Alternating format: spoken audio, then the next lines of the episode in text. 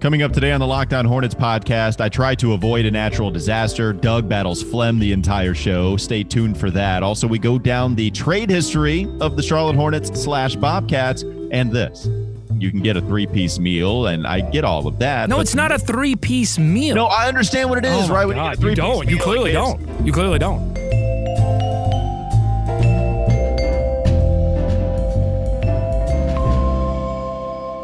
You are Locked On Hornets, part of the Locked On Podcast Network. Your team every day. Uh, in a minute, cuz we live. We live.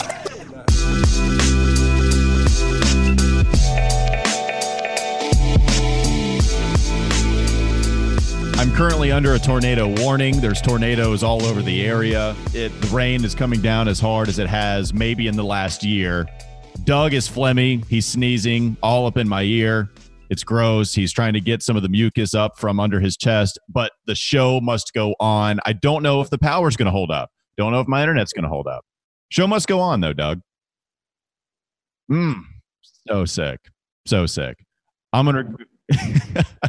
I'm undergoing some severe problems. The the power really could cut out at any moment. So we got to fly through this show today. We have a fun one because it's NBA trade deadline day. You might expect us to talk about some of the trades that have already happened in at least this year. It's right? difficult because the deadline is at three o'clock, and so mm-hmm. anything we say, if you're listening after three o'clock, uh, might might be inaccurate. In fact, it seems like right now that the Memphis Grizzlies and the Miami Heat are just slowly swapping teams. This mm-hmm. information mm-hmm. is just trickling out. We don't know the full extent of the deal that's going on that's sending Andre Iguodala to Miami, but it just seems like they're swapping teams slowly, one player at a time.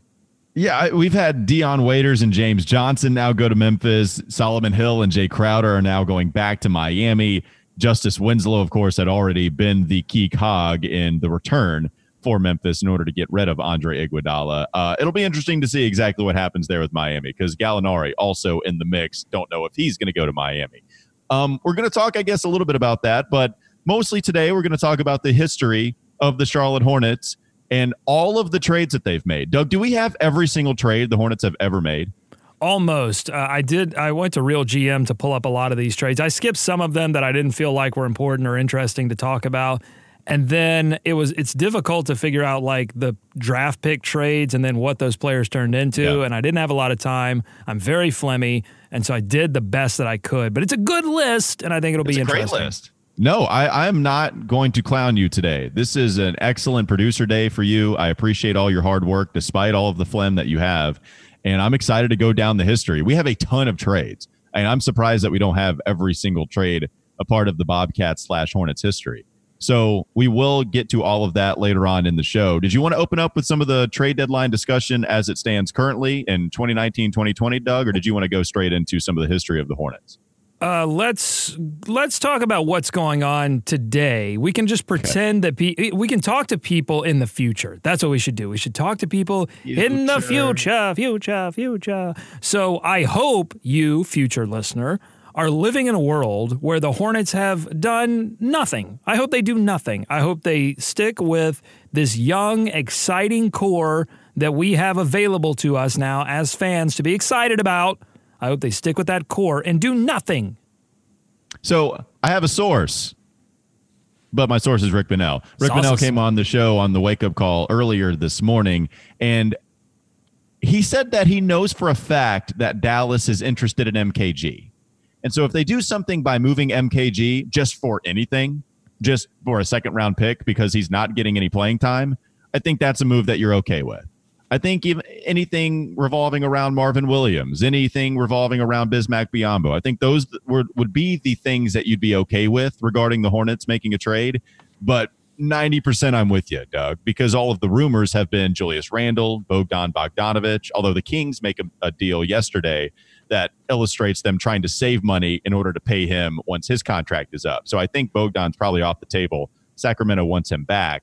Uh, right? And we talk about some of the buyout candidates. You know, I, I don't think that's going to happen. So if any of those veterans are moved, then cool. But I'm with you, Doug. I mean, a no move is probably a good move for the Hornets. Yeah, you're right. Veterans for second round picks, I think we would be okay with that. But I'm really excited to talk about this trade history that we have coming up. I've got Bobcats trades, I've got original Hornets trades, I've got new Hornets trades. I've broken them up into eras so we can talk about sort of what they meant for the franchise at large. If you're interested in that, make sure you stick with us. Uh, but Walker, we have to have a conversation. We have to start the conversation because I'm panicking about Valentine's Day and I and and I have to figure out a gift. And I'm glad we started a lot of conversations. Have you have you noticed that we have been the podcast to start a lot of conversations the last couple of days? I love it. We're I want to start. I want to start a conversation. That's what I want to do here on this show. That is the goal of this show. You're lucky, even though there there are tornadoes abounding in, excuse me, Flem meat and three. Fleming. Fleming. Flemnado. I've got a phlegmnado going on over here. It's just cold and wet. It's like the perfect phlegm day. Anyway, you're lucky. This is what I'm trying to say, Walker. You're lucky that you are in Charlotte because you can take advantage of the Valentine's Day offer from Queen City Beauty Group for your Valentine's Day gift. Queen City Beauty Group is a boutique spa with only custom services. That means that every treatment is customized to the individual client's specific skin and condition. Owner and operator Nichelle Mosley is a 2018 and 2019 repeat back to back international award winning aesthetician. Nichelle specializes in treating diverse skin tones with life changing results. They offer international award winning treatments for acne, age management, hyperpigmentation, skin tags, milia, sagging skin, fine lines and wrinkles, rosacea, sun damage, and body contouring. They do everything. Here's what you got to do. Book a Valentine's special today for you or someone you love, only $79. Boutique Spa, $79. It includes a consultation and an amazing custom treatment with Nichelle Mosley at Queen City Beauty Group. You also get a $50 gift certificate for a future visit and a special gift from Queen City Beauty Group. It's altogether a $250 value. To book, go to queencitybeautygroup.com, book the Valentine's special, and make sure you type locked on in the comments section of the appointment form. I think I just said make sure. Flim. Flemmy. First ever trade in Charlotte Hornets history next on the Locked On Hornets podcast. This is Locked On Hornets. Have you ever had that one little bug that's just like it's not completely out, but it's like kind of dangling in there, and then you try to sniff it back up to go away for good, but it just it'll it'll keep popping back. That's what I'm going through right now. It's time for more of the Locked On Hornets podcast. The unfortunate thing about doing a recorded podcast when you have a trade deadline day is the fact that we're reading some of these tweets and updates real time, but you could be listening to this well into the future. So as of 1242, Bobby Marks just tweeted out a couple of minutes ago, literally two minutes ago as of this time. We now project six teams to have room in 2020. It'll be Atlanta, Charlotte, Cleveland, Detroit, New York, and Phoenix the Knicks and Pistons have an asterisk because of the non guaranteed contracts and the Andre Drummond player option. So, just something to mention at the top before we dive into the history of the Charlotte Hornets trade um, and what they've done. But do note that even though the Hornets will have cap room, every indication that we have from Mitch Kupchak and the rest of the franchise is that this team does not project to be one of the teams that makes major moves in free agency. And and I think as a fan, you shouldn't want them to do that at this point. I think they're a few years away from being a player either in the trade market or in free agency. Like I don't want them doing what Memphis is doing right now. Yet people like you don't exactly entirely trust old Mitch Kupchak and the Charlotte Hornets because of the history that they've given us, Doug. It's not and about Mitch. It's not about that. Mitch. Let's make that clear. It's not that I don't I, trust Mitch. It's that I, I don't trust the franchise. Uh, mm-hmm. I like Mitch. I like what he's doing in the draft. I haven't seen what he can do in the trade market yet, yeah, but I trust Mitch. All right. Let's go in the draft history, not the draft history, I should say. Let's go in the trade history. Let's go in the vault, Doug. What's the first ever trade in Charlotte Hornets I guess at the at the time it was the expansion team. What's the first ever trade in history? Yeah, this actually happened prior to them ever playing a game. Uh, the Charlotte Hornets acquired Robert Reed in July of 1988 and a second round draft pick in 1990 from the Houston Rockets in exchange for Bernard Thompson, whom the Hornets selected in the National Basketball Association expansion draft. So they they got Bernard Thompson in the draft and then flipped that for Robert Reed and a second round draft pick back to the Houston Rockets. I had to do some digging for that trade, by the way. It wasn't entirely clear who the Hornets received or who the Hornets gave up for Robert Reed. They would later trade Reed in 1989 to the Blazers for Richard Anderson. Yeah, did he did he come back with the Hornets, or I'm I'm looking at his basketball reference page. I think that's just a total year that often gets me mixed up. Um, yeah, Robert Reed, longtime player, by the way. Man, I think he played for 13 seasons. That's what I was able to dig up on Robert Reed. Otherwise, sick, I never heard of him. He had a sick mustache. Looked All good. right, he looked next like up, who was the, there was the big guy in uh, Police Academy, not the one that did the not the one that did the. He was a really tall guy. He played it. I played football. I believe Hightower. That's who Robert Reed looked like. Anyway, um, okay, so I'm going to go to 1992, and really it has to do with 1992 and 90, 1995. In 1992, the Hornets traded a disgruntled Kendall Gill, who was like a 20 point per game scorer, but didn't want to play for the franchise anymore. And the Hornets said, "All right, bye bye, Kendall Gill." Only they traded him to the Supersonics, only to trade back for him years later in 1995. So there's a little Kendall Gill history for you. Didn't didn't want to play for Charlotte anymore. Yeah, that's where my fish got his name, Kendall Gills. How about a little Kendall Gills history? By the way, that pl- that guy's name that you were trying to think of, Doug, I think it's Bubba Smith. After our research team got on it. That's right. But I think his name in the Police Academy movies was Hightower, but it was Bubba Smith who played in the NFL. I'm not sure for who. Okay. okay. This era of Hornets trade history is really where they made, uh, you know, they had these huge draft picks in Larry Johnson and Alonzo Mourning and the crack staff in the Hornets front office were actually able to take those two situations which soured and turn them into assets that eventually brought the Hornets to consecutive 50 win seasons. In 1995, they acquired Glen Rice and Matt Geiger from Miami in exchange uh, for Alonzo Mourning. Uh, they send Alonzo to Pat Riley, and of course, he becomes a Hall of Famer and, uh, you know, declares that Miami is the team that uh, represents him in the Hall of Fame. That's disappointing. And then, of course, July 1996, the Kobe Bryant trade for Vlade Divac. That would probably go down as one of the more historic trades in team history. Also in July 1996, later on, they would trade uh, and they would trade for Anthony Mason, and uh, they traded Larry Johnson to the New York Knicks in exchange for Anthony Mason. So those you know, those were big deals. Yeah, we've talked about that quite a bit. That was the way that the Hornets they could not hold on to stars, but Bob Bass at the helm of all of this, making really smart decisions. You know what? If I have to get rid of one of these stars because LJ and Alonzo cannot deal with each other, then we're just going to get a guy like Eddie Jones to come back or an Anthony Mason, or we'll just we're just going to find a way to find a chain of all stars if one guy has to be moved. And it was really impressive. That's really tough to do. Well, and you you know this was an era of NBA history where you could dole out some really long term deals with massive money, like nine, ten year deals, the kind of deals you see uh, in the uh, National Hockey League.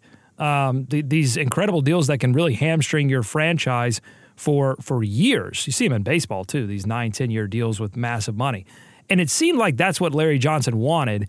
But there were some injury concerns, and ultimately they decided to let Larry Johnson go to New York. Now, from an emotional perspective, that stinks because Larry was such a part of the start of this franchise and a part of the national appeal of this franchise with his grandmama character. But really, I mean, after he went to New York, he certainly played well, but the injuries did hamper what he could do the rest of his career. So, so that chain is crazy, right? Just to go down it one more time. I mean, Glen Rice in exchange for Zoe. Glen Rice was amazing for three years. I think it's the only three years he ever was an All Star in the NBA. They were all with the Charlotte Hornets, and then of course you trade Glen Rice in exchange for um, Eddie Jones. That was Anthony Mason, Larry Johnson swap, and then Anthony Mason. You send to the Heat, you get Jamal Mashburn. I mean, it's it's crazy to see that kind of chain happen for the Hornets. All right, so that's that's era one, and then you move into era two, where they sort of break down those pieces, and they send uh, Glen Rice, J.R. Reid, and B.J. Armstrong. B.J. another player they acquired via trade in 1999. They sent those three players to Los Angeles again, dealing with L.A. for Elden Campbell and Eddie Jones. So you can see them start to bring this second era and what would end up being the last era of good Hornets basketball before they moved to New Orleans. They do that in March of 99. Then fast forward to August of 2000. Big trade here. A lot of players involved in this trade. Ricky Davis, Dale Ellis, Eddie Jones, and Anthony Mason were sent to Miami. It's like they only dealt with LA and Miami. It's crazy. So they sent those four players to Miami in exchange for PJ Brown, Rodney Buford, Tim James, Jamal Mashburn, who you rated way too low in your list of all time Hornets, and Otis Thorpe. So that PJ Brown, Jamal, and in the course of a year, they had gotten PJ Brown, Jamal Mashburn, uh, Elden Campbell, and those would be three big pieces of their last little Hornets run in Charlotte. You know, I look at the list that I made a couple of years ago, and there is one regret when looking at this list, and it's not Jamal Mashburn. I feel like Alonzo Mourning should have been behind Larry Johnson. Oh, and wow. I, I I went too much with how good Zoe was. Like he he was a better player in my eyes, just defensively protecting the rim. But Larry Johnson does mean so much more. And I made such a big deal about not meaning who were the best players on the court, but having that be a big factor and then trying to determine a lot of other things. And if I was going to do that, I probably I don't know if I was hypocritical. I, I Zoe was good, man, and he certainly is in the fabric at the beginning of the Charlotte Hornets All Star era. But Larry Johnson probably should have been ahead of Zoe. Jamal Mashburn, you know, I love Jamal, but he's fine where he is. So, I mean, if you take a look at that original Hornets history, you're seeing a lot of trades that brought significant players back that impacted the franchise in a really special way, despite them never reaching an Eastern Conference finals. Um, these are players that we'll remember, I think, forever as Hornets fans. the next era of Charlotte basketball, and not so much. I think we should get to that in, in the next segment. We'll get to the Bobcats era of of trades, and it's um, it's uh, checkered, just like those NASCAR jerseys they wore. Yeah, so we we went down the list of a couple of guys that were ranked on my top 30 list. I haven't looked at this in a while. I had Jamal Mashburn 15 in the top 30. at the time. Unbelievable. And uh, I had uh, PJ Brown coming in at number 27. How about that? One more segment to go. We continue to look at the trade history of the Charlotte Hornets next on the Locked On Hornets podcast. This is Locked On Hornets. God, I love leftovers, by the way. Huge leftover guy. Oh man, dinner, dinner for lunch. I love that. Leftover dinner, swing it into a lunch, maybe even to a breakfast if you're feeling goosey. It's time for more of the Locked On Hornets podcast. You know, my power could go out at any second. My phone is going crazy with all of the emergency alerts, and yet I'm still Woj worried bombs. more about you. I'm worried more about you than myself, despite a natural disaster happening outside of these walls. I'm more worried about you because of all the phlegm that you're producing. I'm worried about you because you don't know what a meat and three is. I mean, I can't imagine. I, mean, I can't imagine there are too many listeners who are actually from the South that listen to this Mm-hmm. show that don't know what a meat and three diner.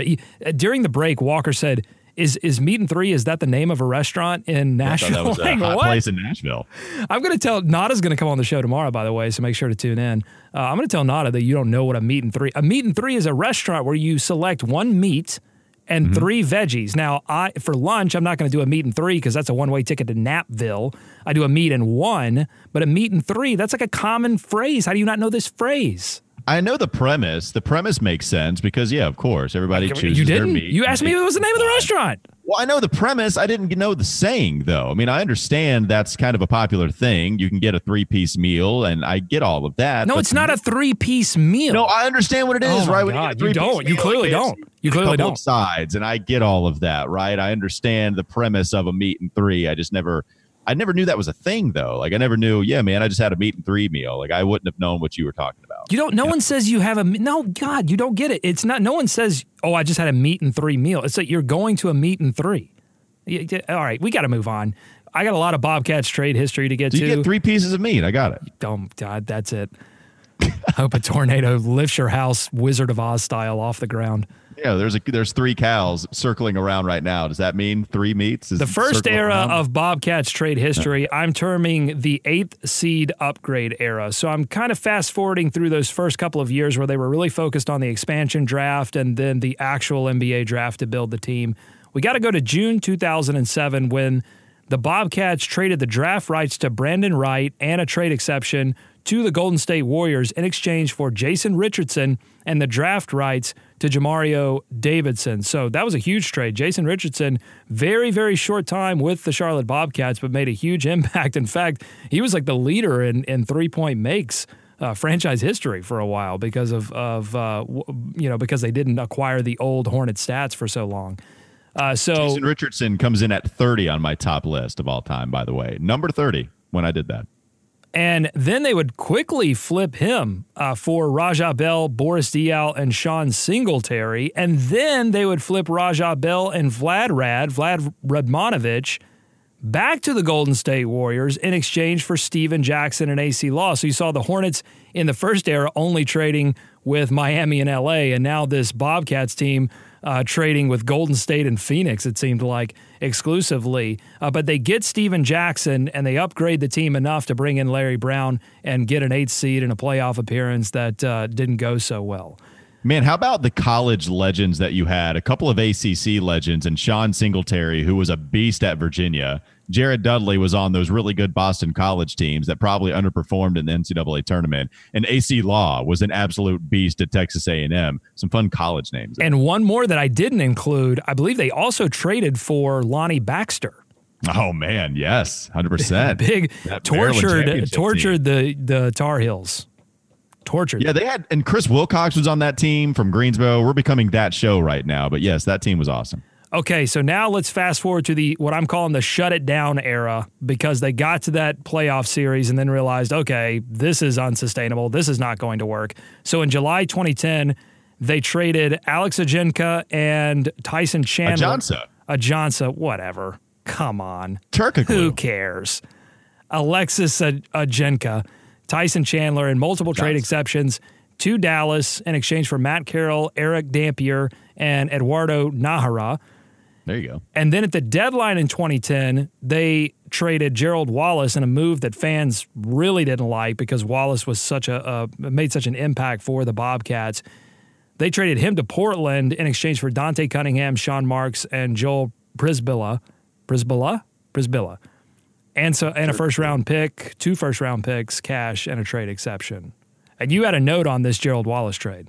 Yeah, I did. I talked again. I, I, asked Rick Bonnell earlier this morning if he had a special memory or one that comes to mind when he thinks about all the times that he's covered the NBA trade deadline day.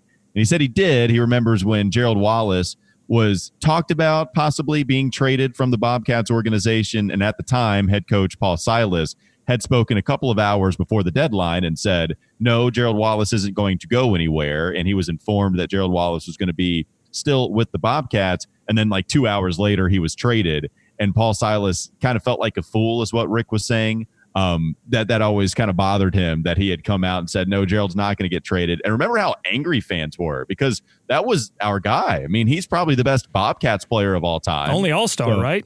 Yeah, the only All Star in Bobcats history. Al Jefferson would become an All NBA player when he was named to the third team, mm-hmm. but Gerald Wallace was the only All Star in Bobcats history. So people were pissed, and then eventually they traded him to the Portland Trailblazers. And you know, after Paul Silas had gave everybody a vote of confidence that no, you were not going to lose your only hero.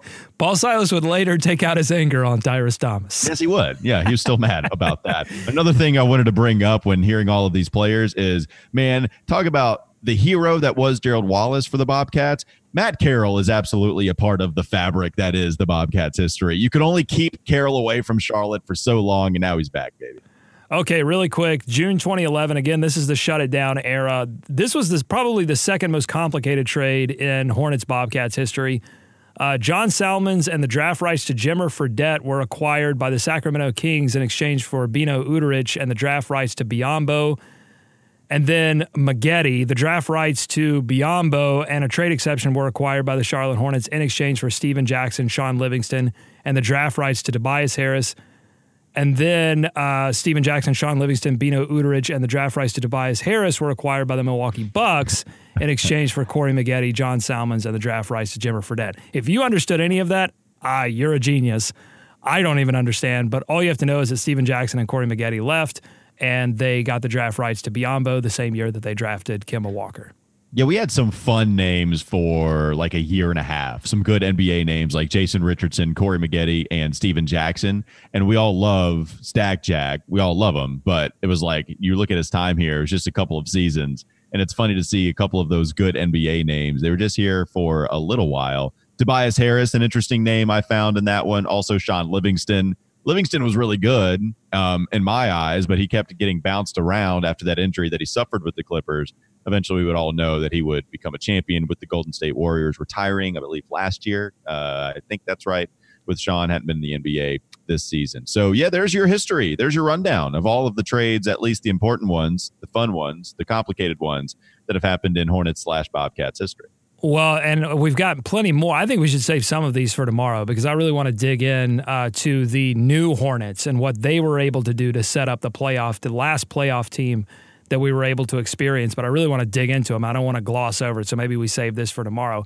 I do want to mention two other trades, though. So in that trade for Biyombo, they actually acquired Corey Maggette. I'm sorry, I think I said he left. They acquired Corey Maggette. Told you it was a really confusing trade.